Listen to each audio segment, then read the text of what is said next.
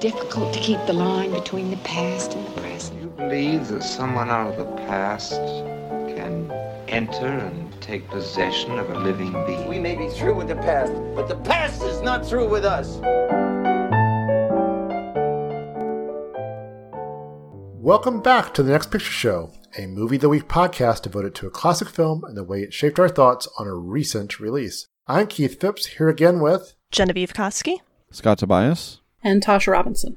In our last episode, we looked back at Peter Brook's 1963 adaptation of Lord of the Flies, an almost verite film featuring a largely non professional cast playing out William Golding's story of boys run amok after making some stabs at forming a government on a desert island. The new documentary Boy State looks at a real world event with some echoes of that film and the current political climate. Directed by Jesse Moss and Amanda McBaine, it was shot at the 2018 Texas Boys State, an American Legion sponsored event in which 1,100 plus high school boys gather and form a government. Girl State, its female equivalent, also exists but remains unseen in the film.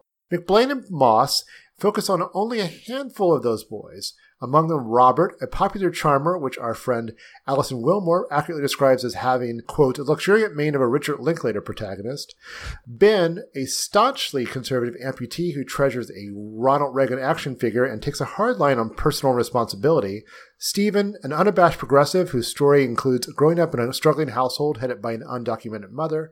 And Renee, a black Chicago transplant whose views put him out of step with the conservative majority, but whose savvy and oratorical skills make him a formidable force. How does it all play out? We'll get into it after the break.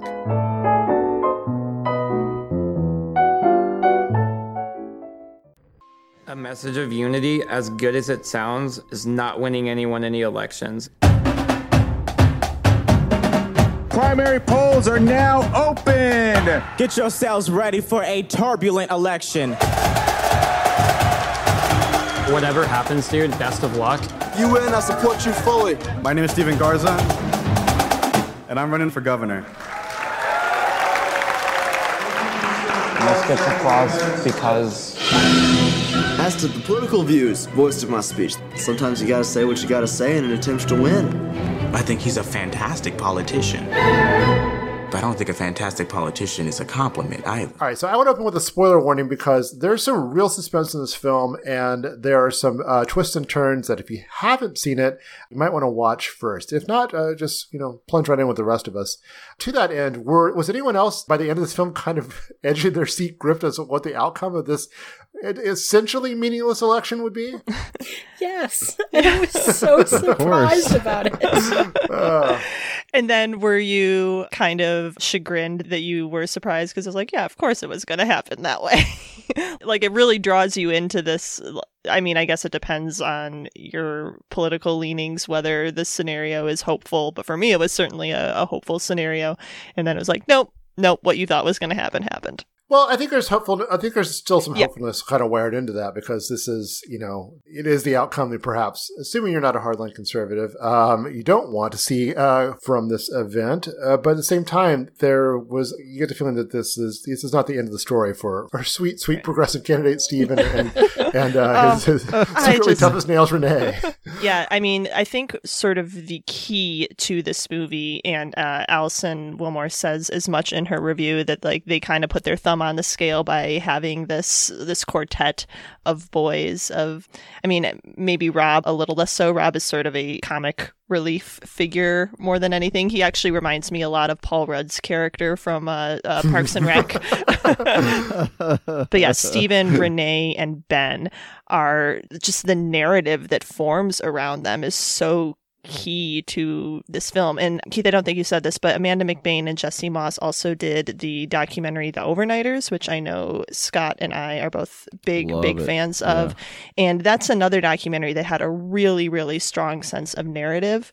But it also just made me think about all the other little stories at Boys State that we're not seeing. Like there's like a quick little exchange where like Stephen needs to get some more signatures and they're like talk to the media people and you realize like oh there's like a whole media section of this yep. boys state like there's a podcast you know happening there's a band yeah you know so there's like all these other little sort of segments of this population that ostensibly have their own, possibly less compelling storylines going on, but we're really kind of focused on sort of the upper echelons, I guess, of the race for governor through these four characters.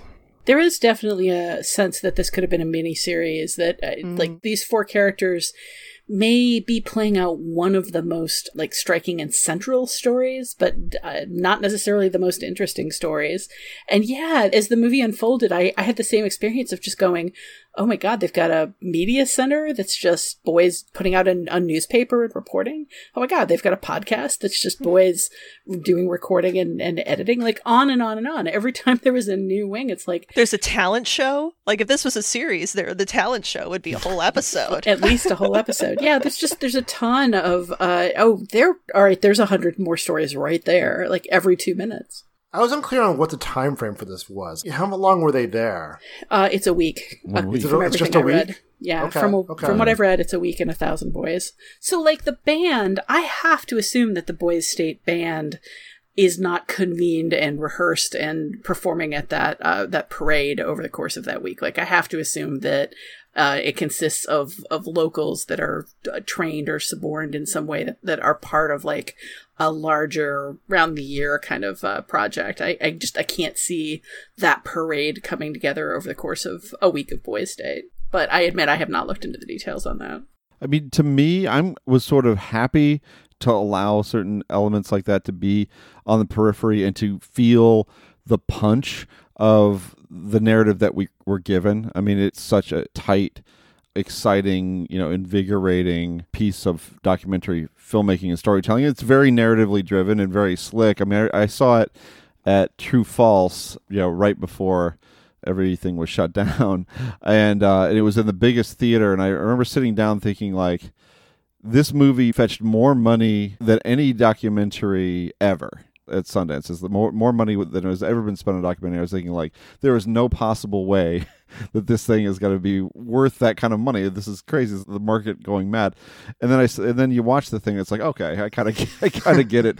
I mean, it, you know, to say the audience and, and, Tasha, I think you saw it at Sundance, right? I did see. I mean, to Sundance. say the, the the level of just like tension within the audience and excitement and just like explosions of applause at certain moments. I mean, just like it was electric to experience this in a theater if we remember those. And um, and I think that has to do with you know, just the skill of the filmmaking and how compelling these characters uh, you know become to us. I mean, it's just you know the, the, stakes are just really felt, even though everything is it's a mock everything. Yeah. You know, the stakes feel the, the, stakes are very real to these boys, and they're very real to our country and our democracy and the things that we're experiencing now. I mean, it's just it's it's a very exciting movie, I think. Yeah, I mean, when I say there are a thousand stories on the cutting room floor, I am definitely not faulting this movie. Like, I, I must be very clear about this. I love this film. I absolutely adore it. It's, uh, you know, when you when you're at a film festival and you're uh, probably trying to see four or five films a day and then write about at least several of them, there is a degree to which you sometimes go into a film and like halfway through it, you kind of feel a wave of weariness because you're like uh, it's good and it's got important people in it or involved and i'm gonna have to write about this one too. And like boys state is the kind of film that you walk out of and, and feel reinvigorated. You know you feel like you just got a, mm-hmm. a triple shot of espresso because you're like i get to write about this. I get to be one of the first people to tell the world like how exciting this film is and I'm really excited that it's made it out into the world. And I really wish it wasn't very specifically on a streaming service yeah. that not many people I was, are buying I was into. gonna say, is it uh, is it going to be that well seen? Do is, is it only on Apple TV Plus or is it available for, for now, rental elsewhere? For now, at least, it's only on Apple TV Plus. It'll, um, probably, it'll probably stay that way. I don't know if they have a policy of letting things out, of, out yeah. into the wild. And I mean, they're they're trying to derive subscriptions, and this certainly is a film that is both affordable compared to uh, like trying to buy an old guard or you know an, an action movie on that level, and just has a, like a lot of very dedicated buzz uh, coming out of critics. So you know, it, it, may just be a good buy for them. But it is one of those things of, well, probably 10 to 100 times as many people might see it if it was on Netflix. I mean, so. you, can, you, can, just subscribe and you can watch that Jason Momoa show where he's blind or something. and, uh, no, you want to watch, you want to watch, watch the, Dickinson. The, the Dick- Dickinson. Yeah. Dickinson. Dickinson. Yeah. uh, Yeah. And um, what else? The Ted Lasso show looks pretty good. Maybe I'll watch that. Jason Sudeikis saying Morning at. show is fine. Is it? Yeah, it's fine. Okay. My mom loves it. Your mom will probably love it. Wherever might be your getting mom slightly, is. Yeah, oh, and- and slightly then the- off the the, dad- topic of this movie that I love and want watch to the- talk about the- at great length. I have been waiting since January to and talk now, to a, people about and now this a word from our sponsor, Apple TV Plus. yeah, the enthusiasm of uh, I don't know, sign up for it for the seven day trial, watch as much as you can, and then cancel it. That might not be exactly what they're looking for in sponsorships. but Tasha, please talk about how much you love Boys State. I love this movie so much.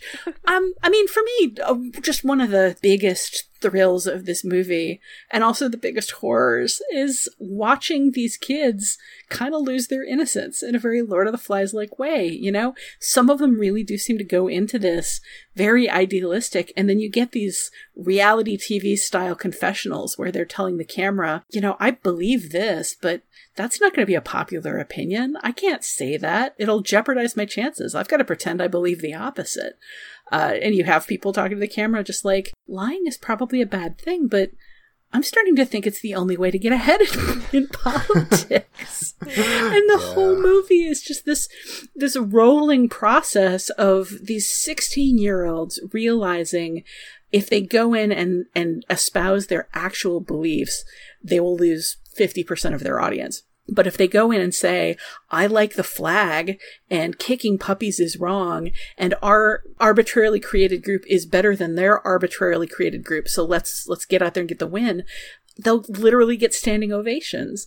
And you can just, you can watch every aspect of American politics that's problematic or troubling being invented in front of your eyes. It's just, I shouldn't, I shouldn't sound as like upbeat and enthusiastic as this because it's very depressing. Well, I think you, also it's you so see, entertaining though. But Stephen turns out to be savvier by the end of it. I mean, he may be a little disillusioned about how his ideals, uh, how you know, the practical application of the ideals are, are, are you know, a little clear-eyed about how that could be implemented. But he's also like good at like creating a narrative that allows him to focus on what he wants you to focus on and not necessarily what he doesn't want you to focus on about his candidacy. And and Renee comes into it already ready, already a savvy operator about it, uh, and has to face such an uphill battle against these not, I, I don't even want to say borderline racist attacks, just racist attacks from his opponents. And uh, I find Ben, as much as I disagree with his politics, I find him a, a fascinating character and kind of a charismatic one too. I mean, I, you know, he's very intelligent in a way that uh, is compelling,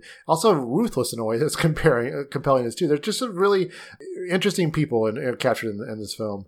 I, I also just have like a small soft spot for Rob, Mm-hmm. who like again like loses his political innocence live on camera when he gets up and, and does that speech that he he wants everybody to be chanting his name and he thinks if he he feeds them the right flavors of uh, patriotism and lies they'll go for it.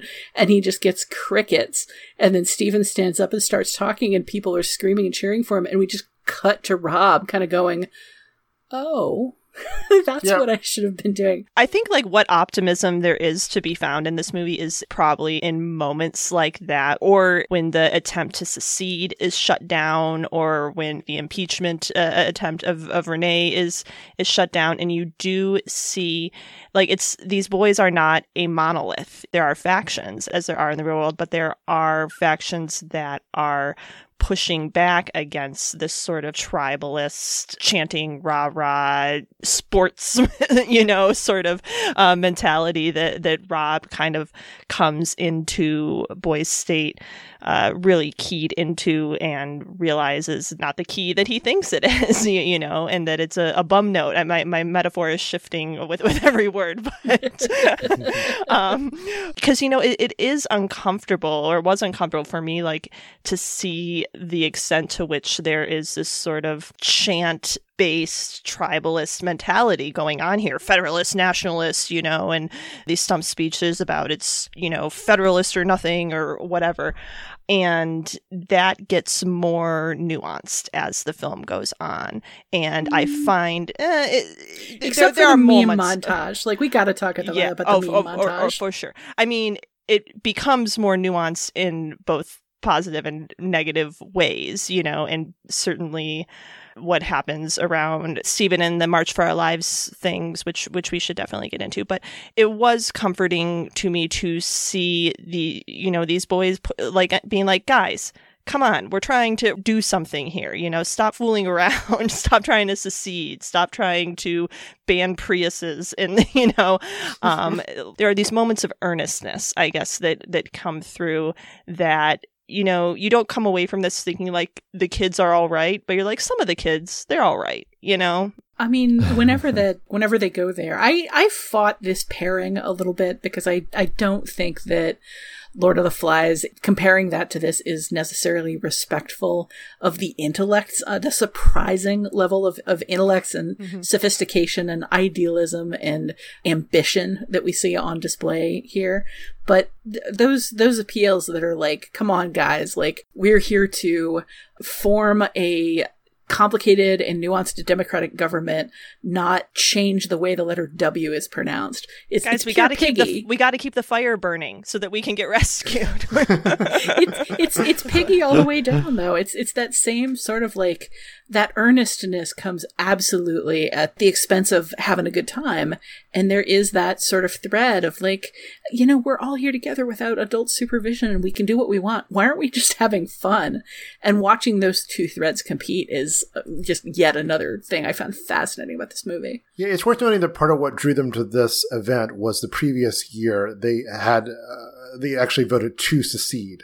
Uh-huh. Um, the, the secession attempt was successful. Uh, well, uh, you know, Texas did not actually secede, but within this world, uh, the vote was cast. And it made mm-hmm. nationwide well, news. That's the other fascinating thing is like, an, I'd never heard of boys state slash girl state. And when I first wrote about this movie, I found out a lot of other people also hadn't, but it did actually make national news because it's a great human interest story the year Texas boys state seceded.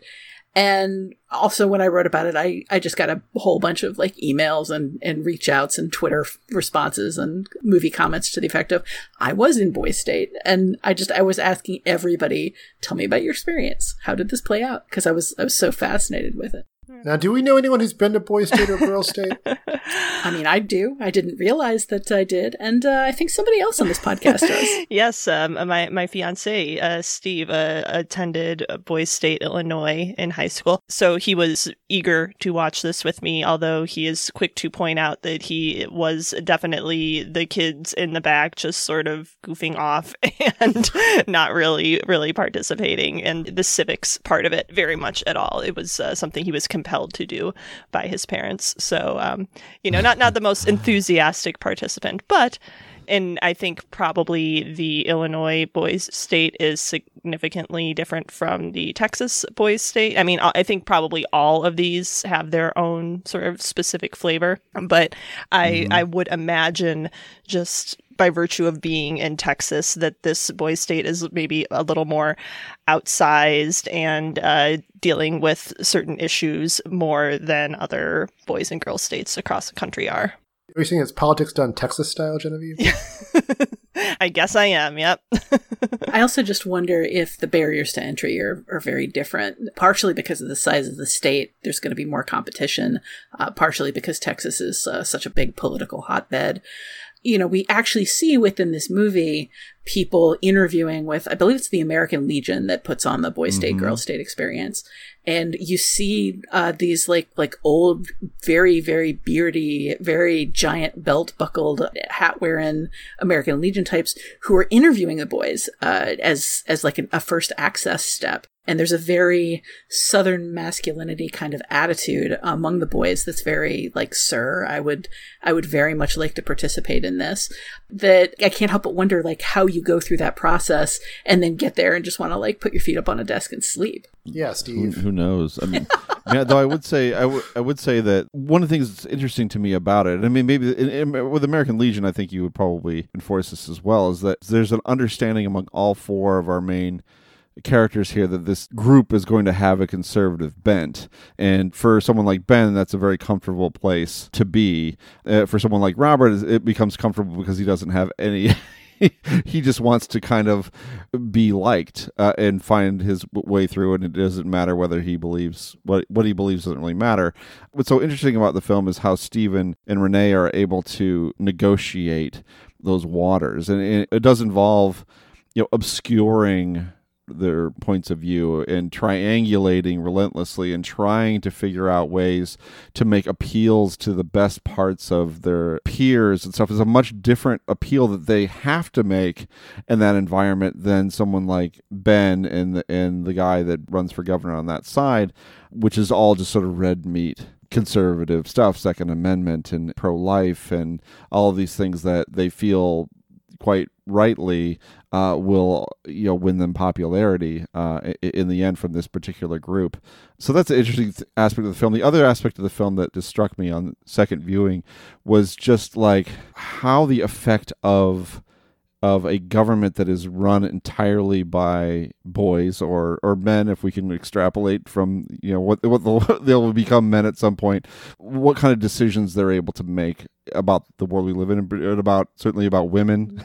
When there's no women in the in the room what kind of decisions are you capable of making? And that kind of you know when something like abortion rights kind of comes up in uh, conversation like that is so colored by the fact that this is a room entirely of uh, boys. Yeah, there's a pretty fiery anti-abortion rights speech that it's it's just very noticeable that it's coming from a boy and aimed at a room full of boys who all seem pretty on board for it and uh, you know, one one wonders if they've ever actually talked to a girl or a woman about any of this. You know, they're or anything or anything. Well, their uh, their beliefs are definitely there's a big difference between professing a pro life attitude out of a feeling that it'll get you ahead in this uh, tiny little political environment, you know, professing it for a week or just the length of a speech, versus what we see in the audience, which is just like a full on like animal response, like a, a full on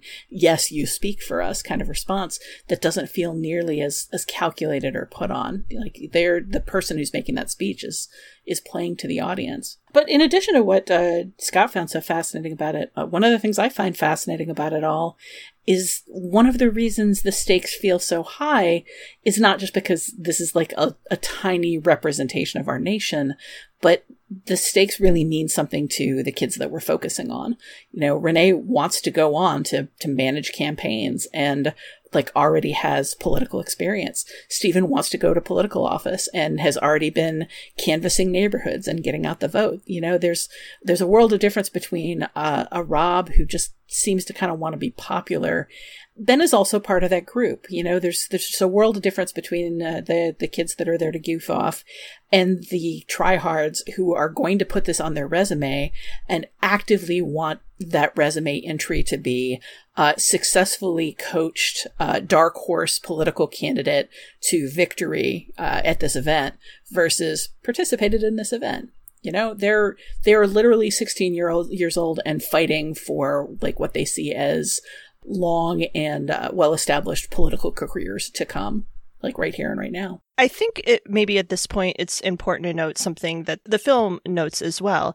It's that these boys are not playing at governing; they are playing at getting elected. They are playing at campaigning and getting elected. Like they're flat out mm. told at the beginning, the main idea here is to run a campaign and to get elected. So it's very I feel centered on the game of politics, not uh, the actual reality of, of it and how it would affect real people. So these conversations about abortion rights or uh, you know ben brings up sort of policing. At one point he quotes a, a code pink article uh, in, in one of his speeches which i found pretty funny. But it's all of these like sort of discussions of quote unquote policy are happening through the lens of what will get me elected. Even like stephen and renee who you know have sort of more progressive ideas behind them, they're constantly doing that sort of mental calculus of how do I get elected while not completely betraying this part of myself, but also sort of a, a recognition that ultimately it doesn't matter if I do because this is just it's a game in the end. It's who it's who wins boys state. These like policies they're talking about have no real effects, even within Boys State, much less the real world. So I think sort of the depersonalization that politics often invites when it comes to policy is just like amplified times a thousand here. I'm gonna break Scott's heart. Hmm. It's just sports. no, It's- we're we're basically watching a sporting event. It doesn't have any uh, real world impact. It, it doesn't matter. I mean, they Uh, play it- sports. Like, like there's Oh, there's man. there's several like sequences of like, there's there's like daily sports time apparently, you know, because boys need that, I guess. But yeah, I mean, Are sports just sports? Well, I'm gonna say that sports are just sports, though. I, I'm not sure. I'm not sure why that's even a, a controversial. Well, maybe I should say that sports are far more than sports. Maybe that'll get me elected here. Definitely would win my vote. I think we should also just give a shout out to like the fleetness of this thing. You know, it's very dense. Uh, there's a lot of ground covered over the course of the Boys State event, over the course of these different stages of, of politicoing, the uh, the ups and the downs and, and the reversals. And it's so easy to parse. It's so easy to to see your way through to understand what's going on and with who at any given time. I think, in addition to being just a fascinating story, this is just a really well made film. I agree, and I think we'll uh, we'll talk about it in a much differently made film than Lord of the Flies, but I think there's plenty to talk about when we bring them back together with connections after this break.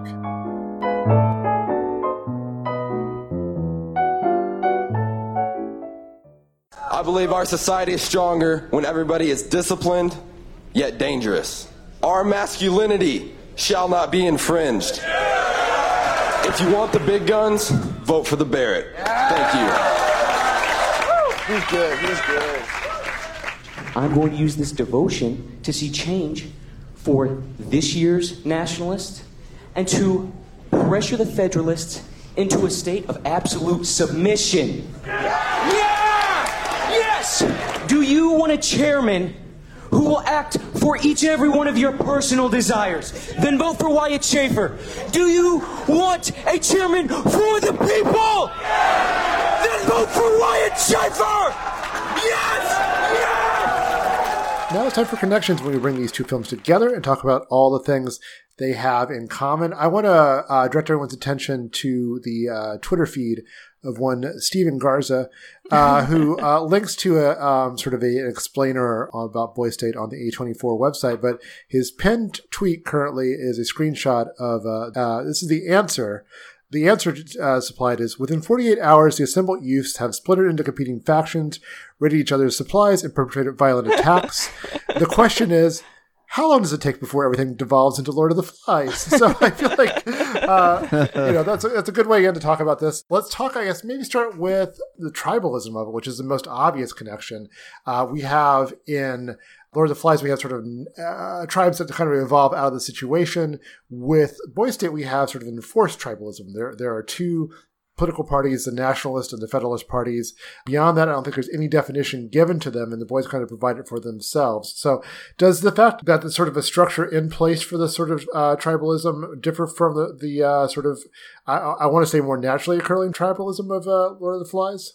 I mean, I don't think it does. I, I think we get there faster. You know, I think the organizers behind Boy State recognize that A, they need structure, but uh, B, they've got a limited amount of time for this to happen. So instead of like waiting for all of the factions to form, they start off with, uh, all right, the left half of the room is this and the right half of the room is this.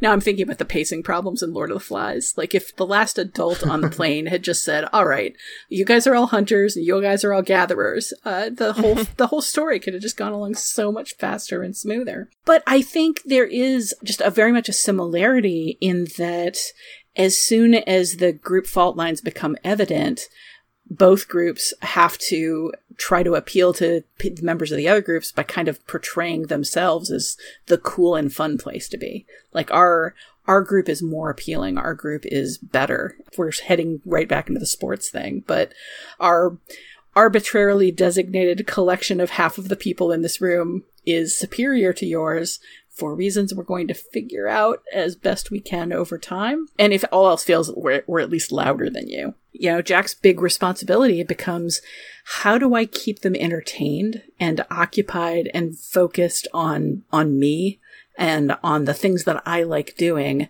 enough to make them think that like my group is cooler than everybody else's group. And when he shows up in and everybody's in their little uh, costumes and everybody's so well organized and, and singing their little song, like he's already got that down. This is how this group functions. This is all of the things that define it. And then he walks into an environment where those things aren't cool anymore.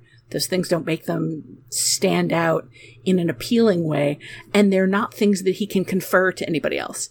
They don't have any more cool hats or uniforms to hand out to people. So they've got to find other ways to distinguish themselves and other ways to make their group fun. The other thing too, and I mean, uh, you know, the way things in Boy State divide up into nationalist and federalist, and and how people rally around those tribes, no matter what kind of vague policies they end up kind of coming together behind. I mean, before any of that happens, I think there is in both Lord of the Flies and Boys State a very basic, raw appeal to masculinity and to the power that comes from that of getting people riled up, mm-hmm. you know, and, and feeling like they're cool, obviously feeling like they've got power. You know, you can see that dynamic being extraordinarily effective in both cases in terms of rallying people who who are persuadable. I mean, you know, that's the thing when you when you're dealing with large groups of people, there may be just a, a handful of those people, your Jacks and your Ralphs or your Stevens and your Bens who who have that instinct to lead, and it's just about taking uh, finding some way to um, rally the persuadable people to your cause. And, and, the first thing that you do, I think, when you're a boy uh, in the, this circumstance, is to try to you know appeal to the you know masculinity. Perhaps this is the time to note the George Washington quote that opens Boys State about political parties. Um, I think it's a slightly truncated version of the full quote, which I just pulled up and we'll, we'll read now. Uh, however, political parties may now and then answer popular ends, they are likely in the course of time and things to become potent engines by which cunning, ambitious, and unprincipled men will be enabled to subvert the power of the people and to usurp for themselves the reins of government, destroying afterwards the very engines which have lifted them to unjust dominion. Um, and I, I feel like that quote, in, yeah. in, in, in, addition to being a, a very good sort of uh, organizing principle of Boys State, is coming out of a recognition of this sort of natural human inclination for tribalism and the way that power can take seat in it and when that power is wielded by say the jacks of, of, the world it is only going to enable them further. You know i'm i'm in, I'm in hamilton right now. I'm, just, I'm picturing the the washington in hamilton saying all that. And i'm also i actually did thinking, briefly have the think like have the thought should we have like paired this with hamilton somehow? But that hmm. wouldn't have worked for a variety of reasons but yeah, the musical numbers in this are really lacking. yeah, I, I like some some small part of me, uh, like as the founding fathers are constantly being waved around to justify uh, mm-hmm. whatever hypocrisy or chicanery uh, politicians are up to right now. I find myself thinking like if we could just send somebody back in time and like run down what modern politics looks like, could we get new rules baked into the original constitution uh, at its inception that ruled some of this out? And that quote makes me think, no, they were aware of human nature. They was they were aware of the nature of politics back then. They were aware of the degree to which people would try to subvert the system, and they they did the best they could with it with, with what they had. And if they like knew about modern technology, they probably wouldn't have done it any different because uh, there there is sort of a a series of rules about human nature that maybe don't vary as much over the, the course of history as we think they do. I'm sorry I keep bringing my cynicism and like laying it down like a blanket on top of uh, this conversation. But these well, are, I think, two yeah. very cynical movies about human yeah, nature. Yeah, and I, I, think like that quote is where Boys State central cynicism comes from. You know, I talked before about, you know, seeing some you know glimmers of optimism here but ultimately this is a story about how when you divide people into teams they will naturally go to war against each other whatever that means you know and in in lord of the flies you kind of it kind of stems from like team fire versus team hunting and and everything kind of spirals out from there. I think you can also take our the politics I think we all uh, share uh, in rooting for the uh, more progressive candidate here out of the equation entirely and how it's it's kind of dispiriting to watch politics in its rawest form where it mm-hmm. is uh, us versus you and we'll do whatever we need to uh, say and whatever tricks we need to pull to make sure that we come out on top. And at some point, just that unholy glee that hits Ben of there's there's a way that we can work this. There's a weakness that our opponents have that has nothing to do with their platform, that has nothing to do with their politics, but there's some place we can hit them in a really ugly personal way that people will absolutely respond to. And then they absolutely do that.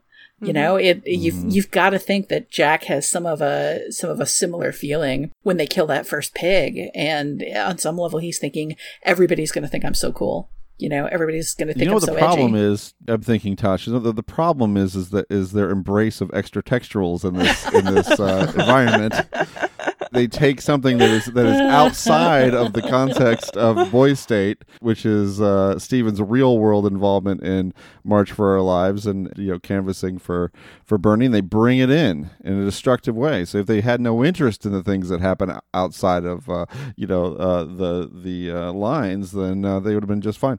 Uh, I wasn't. I actually wasn't fine. referencing that, though. That is a that is a good point about the movie and a bad point about extra textualism. I was thinking more about the racist attack on on Renee and kind of the oh, the right. attempt to that, other him and to reposition Ooh, yeah. his behavior uh, just uh, essentially based around like how can we make this seem like it's not a race issue while dog whistling the fact that it is a race issue yeah no that that that stuff is truly horrible. I mean, uh, you and, know, and one, very one familiar. difference- I mean, if you if you look at Yeah. the, the 0.06 seconds it took for people to start up birtherism uh, 2.0 on Kamala Harris, like I'm glad it's in the documentary. You know, I'm I'm glad that they captured that. Uh, I'm sorry, Renee, but I'm I'm glad that it happened because it's so illustrative and it's so significant and it's so interesting to watch how it plays out and how Renee responds behind the scenes with this very personal hurt and frustration. And at the same time, this very political, okay, well,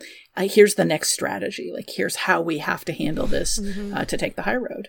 And well, and also, it's not just taking the high road, it's being extraordinarily savvy and, and sharp and kind of suppressing that whole movement. I mean, he, he survives that coup attempt or that attempt to have him removed from power. One of the things that, that, that I wanted to point out between, in terms of differences between Boys State and Lord of the Flies with regards to self governance is that there's really nothing imposed upon them. I mean, they have they are placed in this situation, and they have to kind of govern their way around it. But but in Boys State, you do have a little bit more structure and some expectations that do force them to have to um, make decisions. I mean, they have a week to get things done. They have they have certain boxes they need to tick in terms of you know having these these elections and, and forming these policy platforms. I mean, there's a structure already in place here that's different than Lord of the Flies, where there's no structure and, and where there's no civilization. That they, they do have a little bit imposed on them, and that does make, I think, a difference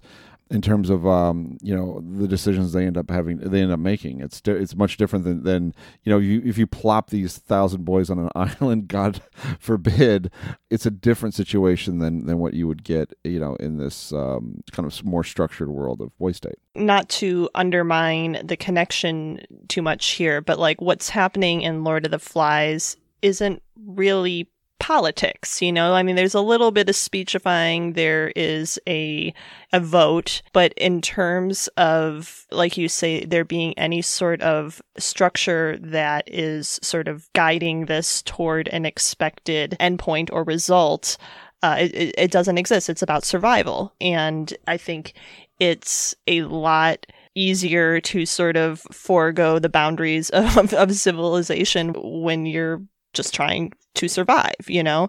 And I think that's why I think the whole maintaining the fire storyline in Lord of the Flies is really key to the development of that narrative, you know, because the the abandoning of the idea that they will be rescued is sort of a, a abandonment of this connection to civilized society and an acknowledgement that they will, you know, go quote unquote savage, you know? And there's nothing like that in, in Boys State. It's a very sort of confined guardrails type of situation from, from beginning to end. And there's all sorts of chaos within that, but it's a different sort of chaos, I guess, than the than the one in Lord of the Flies. I kind of disagree with you. And the reason kind of comes down to another thing we've got on our connections list here, which is the place of the adults in the room. I mean, obviously, yes, Boys State, nobody is standing to get stabbed to death with spears uh, or starve to death or get a giant rock on them, dropped on them in Boys State. Like, it's, it's not a case of, of physical survival. But I, I do think that both of these situations are very political. I mean, I think in, Boys State, they've got the responsibility to the adults in the room who set this up. Like they know they're being monitored. They know they're being judged. They are, as I, we said previously, some of them are doing this to impress adults down the line uh, with a list of their achievements as they're looking for jobs, as they're looking for internships and, and placements.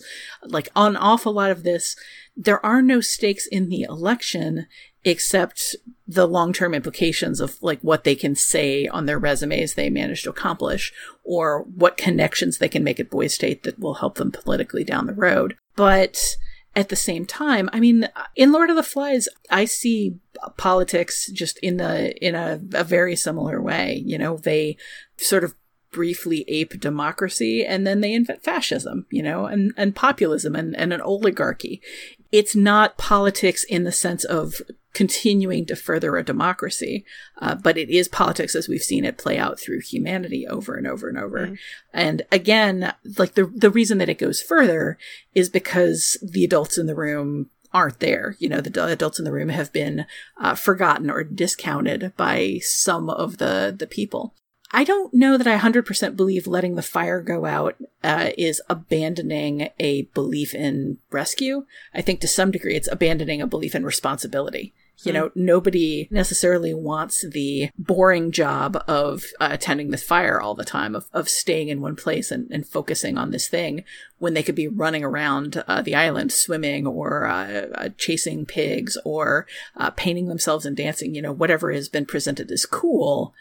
I don't know that they've given up on rescue. They just have kind of given themselves over to having fun. And Boys State in the same kind of way, you know, the people that are proposing silly things or sleeping in the back of the room have given themselves over to having fun. Like they're, they've stopped thinking about the adults in the room.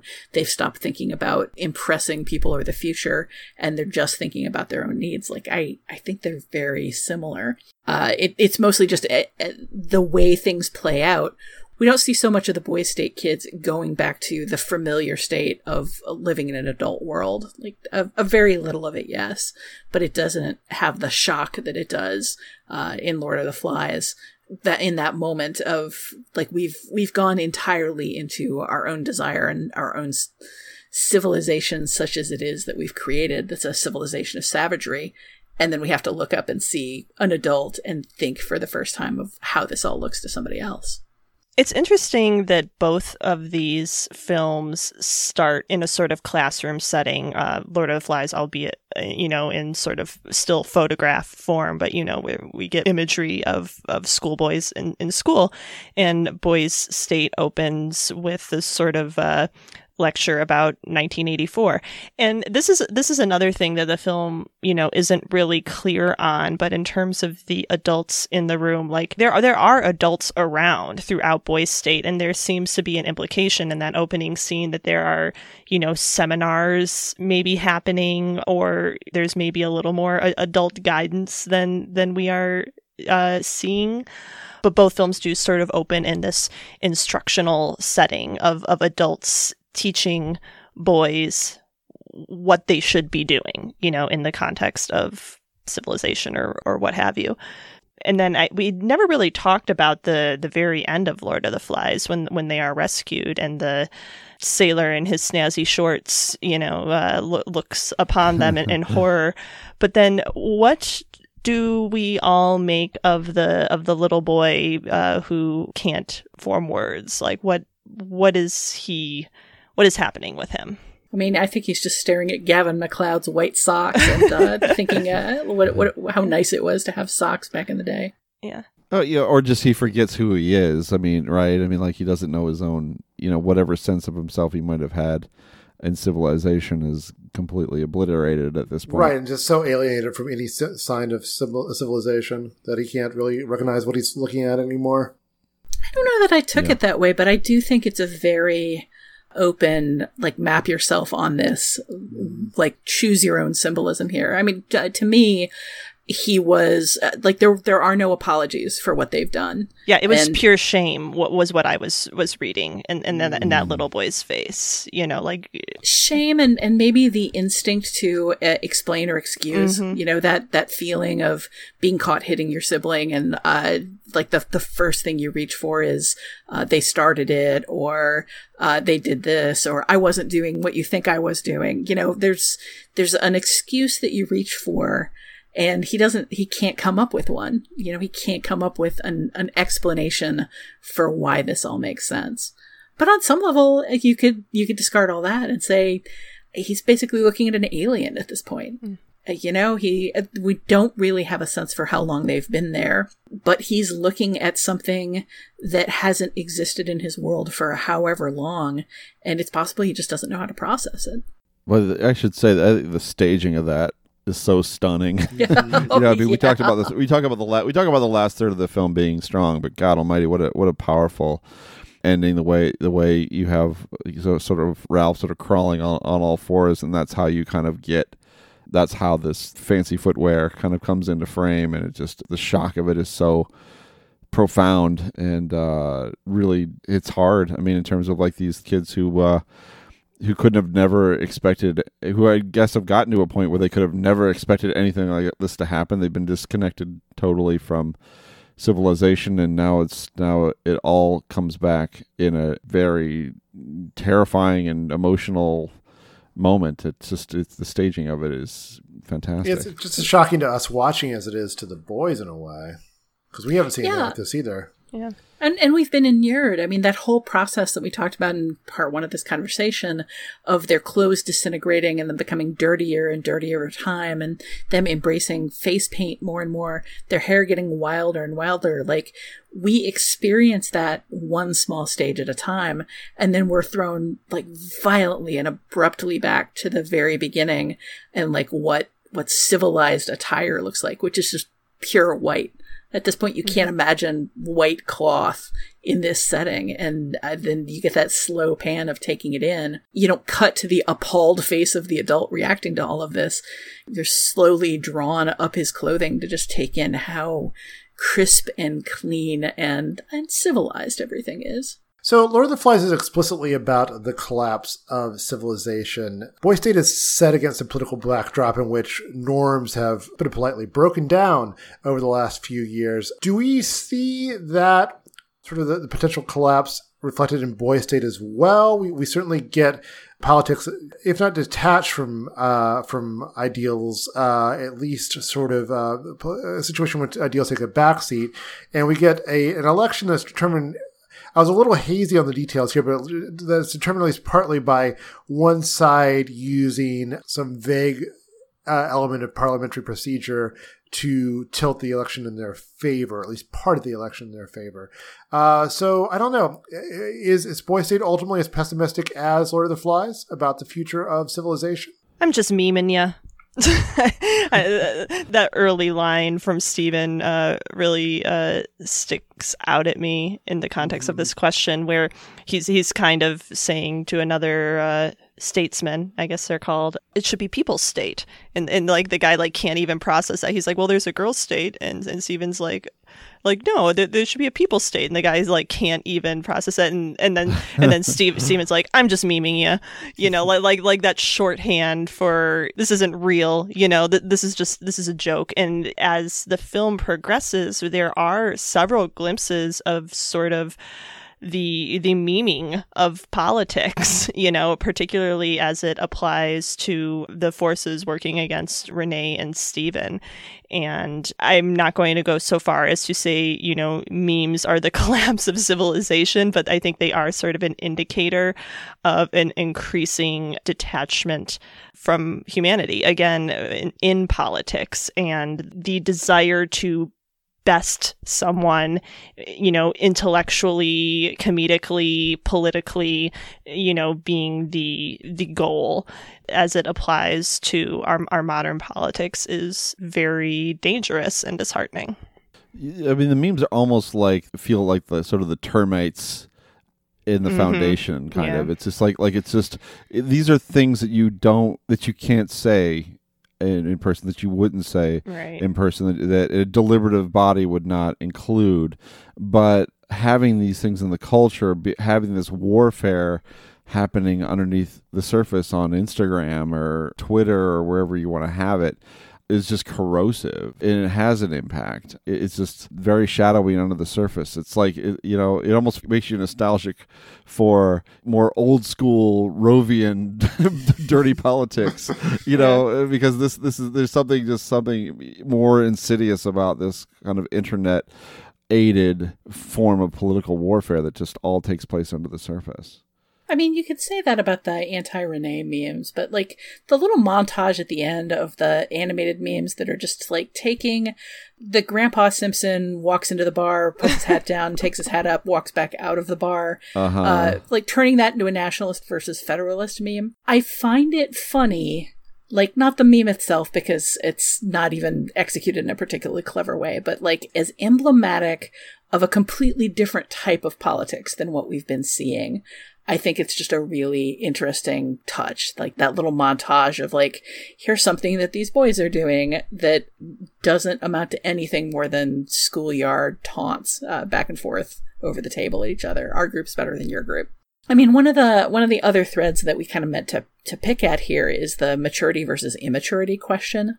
And I feel like the boys in both of these films are at exactly that age where you're not quite too old to play if you can find an environment where you're sure that you won't be judged for playing, but you're also not too young to operate at a, a pretty sophisticated intellectual level if you feel like you're in an environment where nobody will mock you for that. And we see people going back and forth across this line constantly in, in both films, kind of trying to navigate what level of maturity they're going to operate at. And in Boys State, uh, like that meme montage for me is just a kind of a moment of, yeah, they, they may be very making very sophisticated political plans based on the futures they want, but on some level they're, they're also just like blowing raspberries at each other. You know, they're also just like blowing off steam. They're they're being boys. I'm very cognizant of the fact that I think everyone in this Zoom call has used that Grandpa Simpson at some point in, in the recent past. So, you know, I uh, I don't want to go too far down the road of associating, you know, meme usage. I'm more of a PTA is disbanded meme guy. but uh, I mean, don't get me wrong. I like I I love the uh, I love the GIF response on Twitter. The uh, okay, what's the what's the perfect GIF for that? And we're done.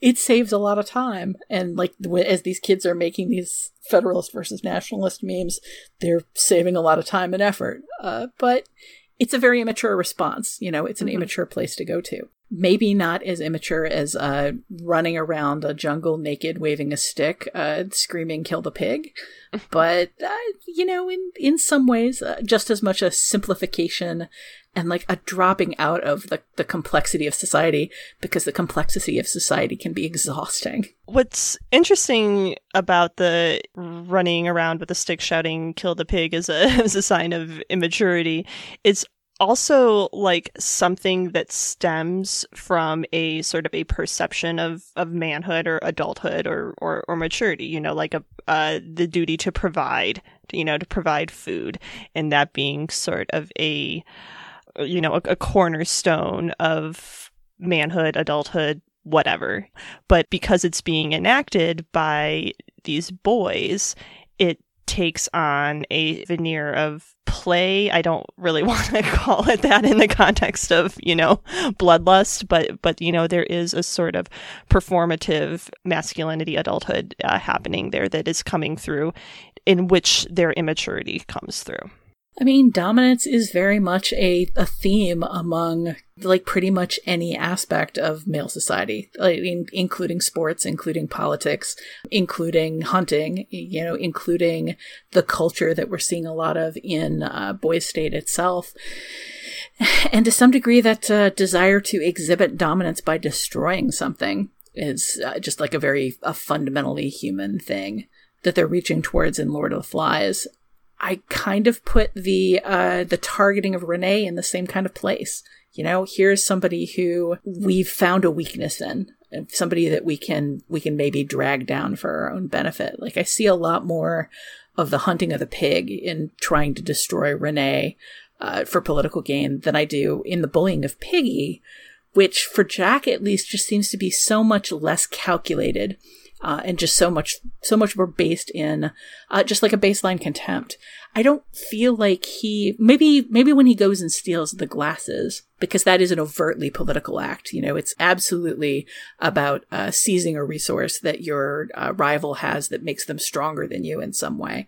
But the way he speaks to Piggy, I think just comes from a much more like gut line place. Like he's not thinking about how he can benefit and, and show his uh, dominance or establish his leadership with the group.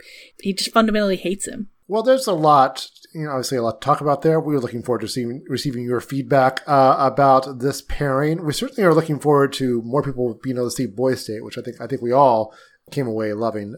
Uh, mm-hmm. If you want to see, well, if you want to see Lord of the Flies, you can rent it or purchase it via the usual digital outlets. But you can also stream on the, on the Criterion channel, HBO Max, and Kanopy, and it's on, uh, available on DVD and Blu-ray uh, from Criterion. Uh, and anyone wanting to go deeper, the Criterion site or the uh, physical copy is uh, the way to go. There's lots of fun, interesting extras. Boys State, as we mentioned before, is available only on Apple TV Plus, but you know it might be worth the investment just to see Boys State. Uh, we'll be right back with your next picture show.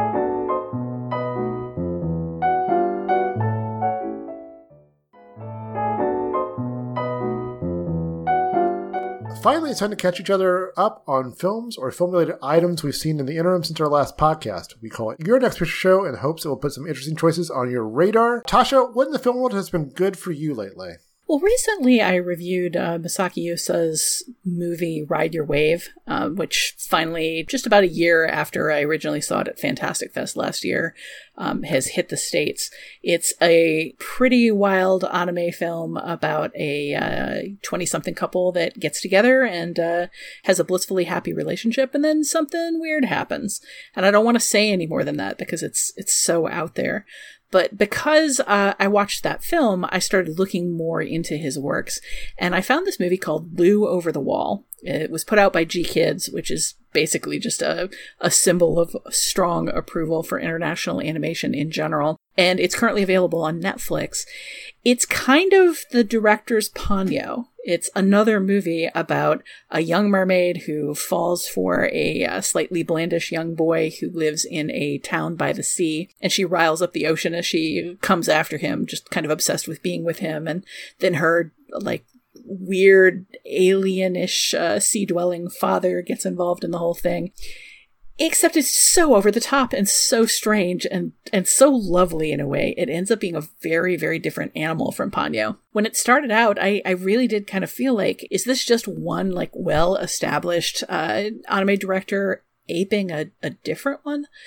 But it's a movie I, his his animation style is just very unique uh, in in anime. The the lines are very very light. The faces are very very simple and the models are very liquid and fluid. People have a tendency to kind of melt off into weird shapes as a way of expressing their emotion.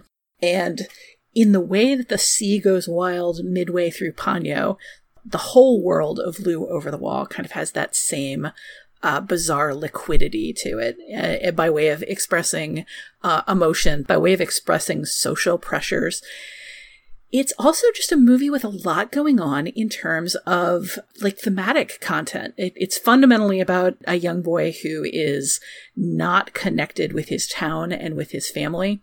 It's about the other men in his family and the dreams that they've had and given up over time.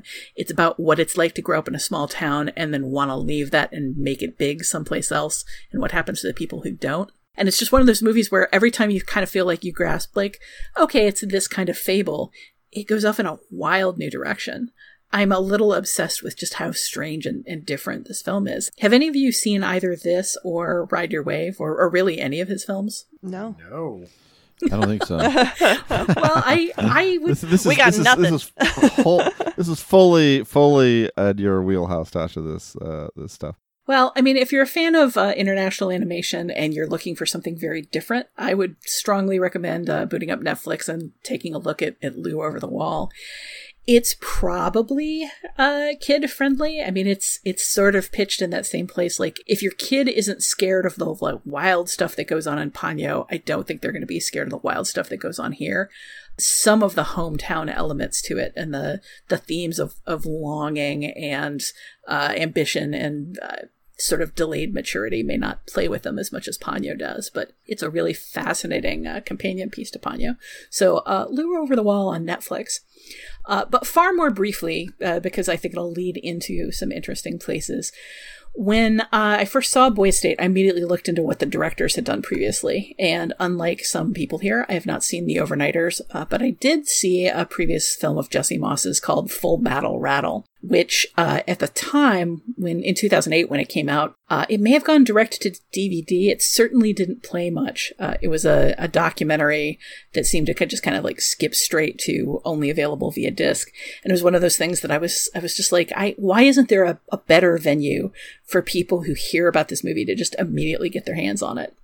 Well, lo and behold, it's the digital age, and you can find it for uh, rental via Kanopy or Apple TV. This is a movie about the U.S. Army training people via LARP.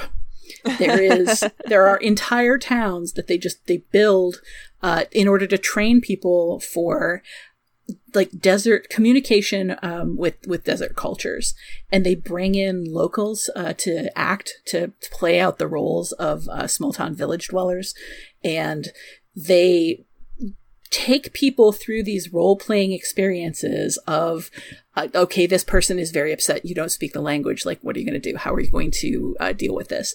There's an insurgent attack. How are you going to handle the locals during it? How are you going to uh, deal with people's wounds? How are you going to play things out? Um, and based on the decisions they make they have to come back into the scenario the next day with uh, the storyline altered. So it's it's a multi-day LARP in its way, not unlike. I was going to say it sounds a lot like Boys State, but less uh, overtly violent.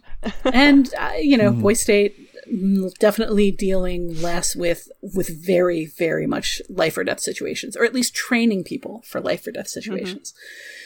I found Full Battle Rattle just fascinating in terms of um, a military program designed to to provoke empathy, uh, to make uh, American soldiers see the immediate uh, and also long term consequences of othering uh, the people that they're encountering in countries where they don't understand the culture or speak the language.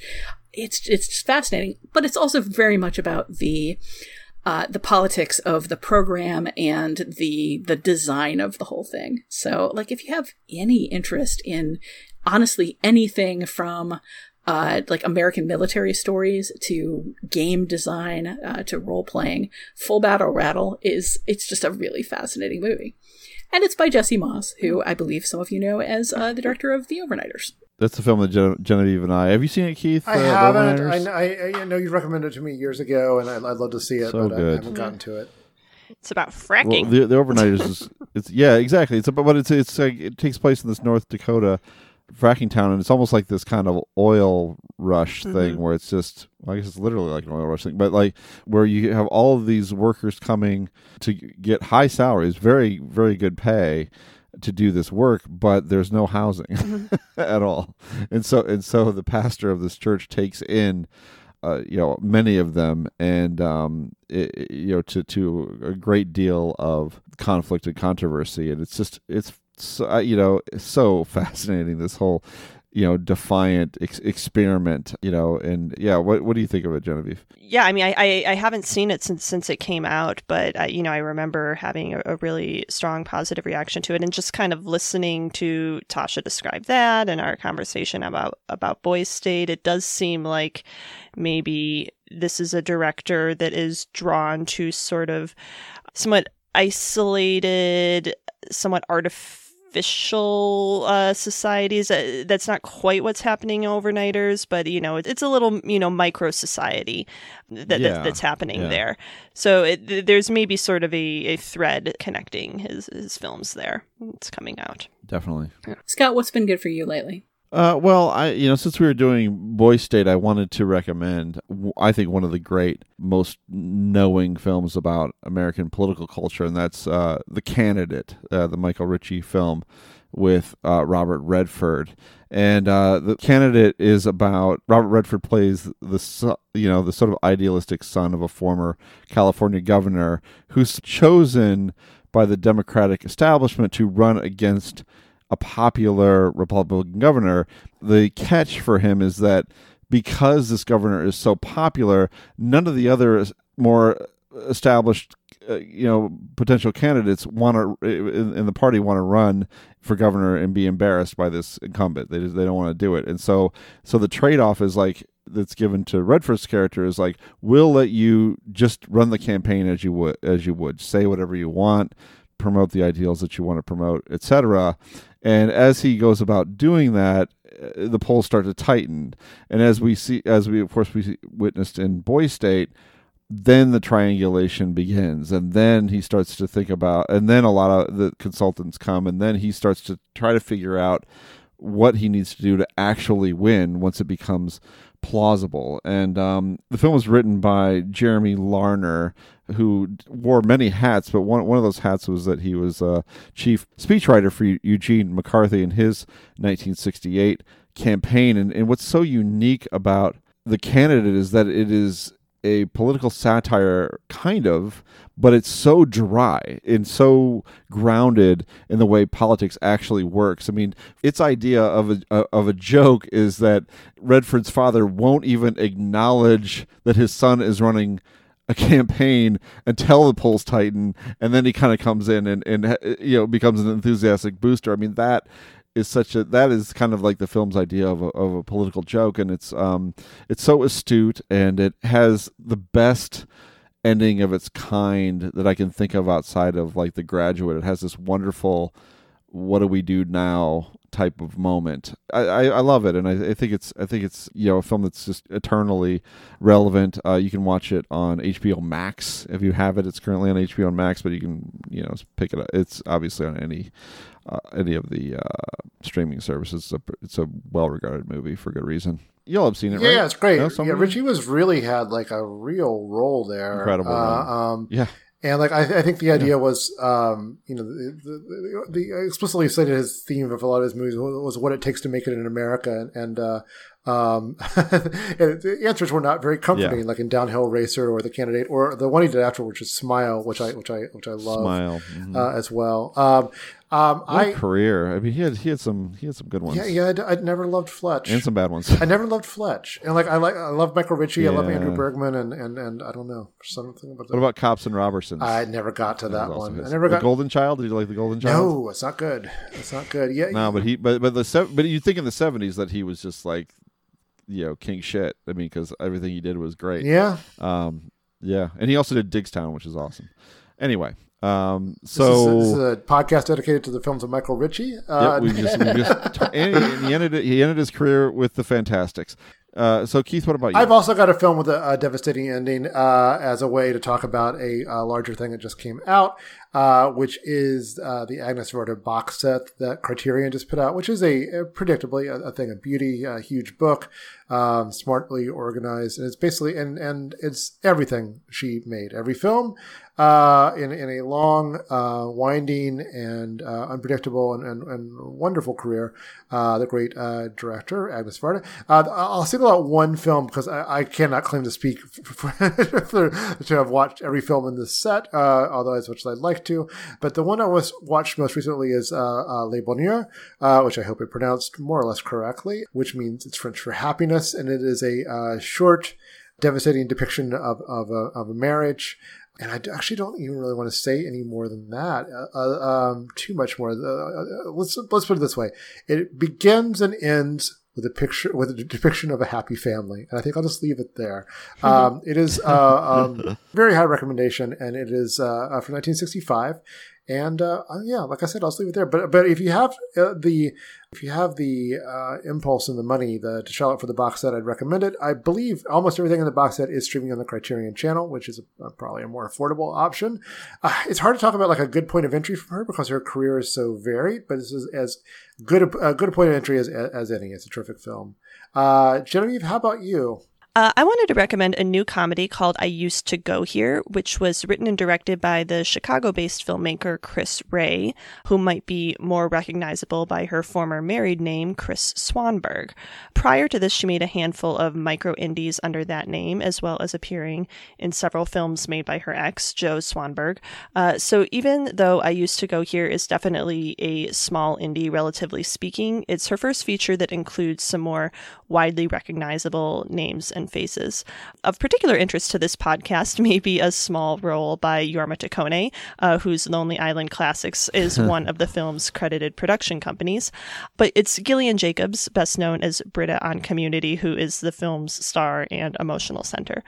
The film's premise reminded me a little bit of another film I know we all admire, Young Adult, uh, but with a slightly less acerbic central presence in Jacobs, who plays Kate Conklin, a Chicago based writer promoting her debut novel, which has received less than rapturous word of mouth. Uh, so when she's invited to speak at her alma mater, Southern Illinois University, by a former professor played by Jermaine Clement, she's eager to return to the familiar and comforting surroundings of the college town of Carbondale, Illinois. Uh, that also happens to be where Kris Rey attended college, a fact that is not at all surprising after seeing this film's strong sense of place. Over the course of a, few, of a few days spent there, Kate falls in with a group of students living in the house she lived in some 20 years prior and regresses back into her college lifestyle, uh, at first happily and then less so. Kate is one of those characters that is very clearly going through something and would likely be a much sadder and less engaging character were it not for Jacobs, who is a highly underrated actress. Uh, I've previously recommended on the show a couple other films in which she has given performances that kind of outpace the films they're in uh, Don't Think Twice and Ibiza. So I guess my affection for her is pretty well established on this podcast at this point. And she definitely is the primary draw here as well, though the cast of college age kids is quite strong as well, uh, as is the humor. There are several belly laugh moments in this film, which I admit I wasn't quite expecting based on the general tone it strikes. Um, it was uh, supposed to premiere at this year's South by Southwest, which obviously didn't happen due to COVID, uh, but it definitely has the feel of a South by premiere, uh, something I consider a compliment.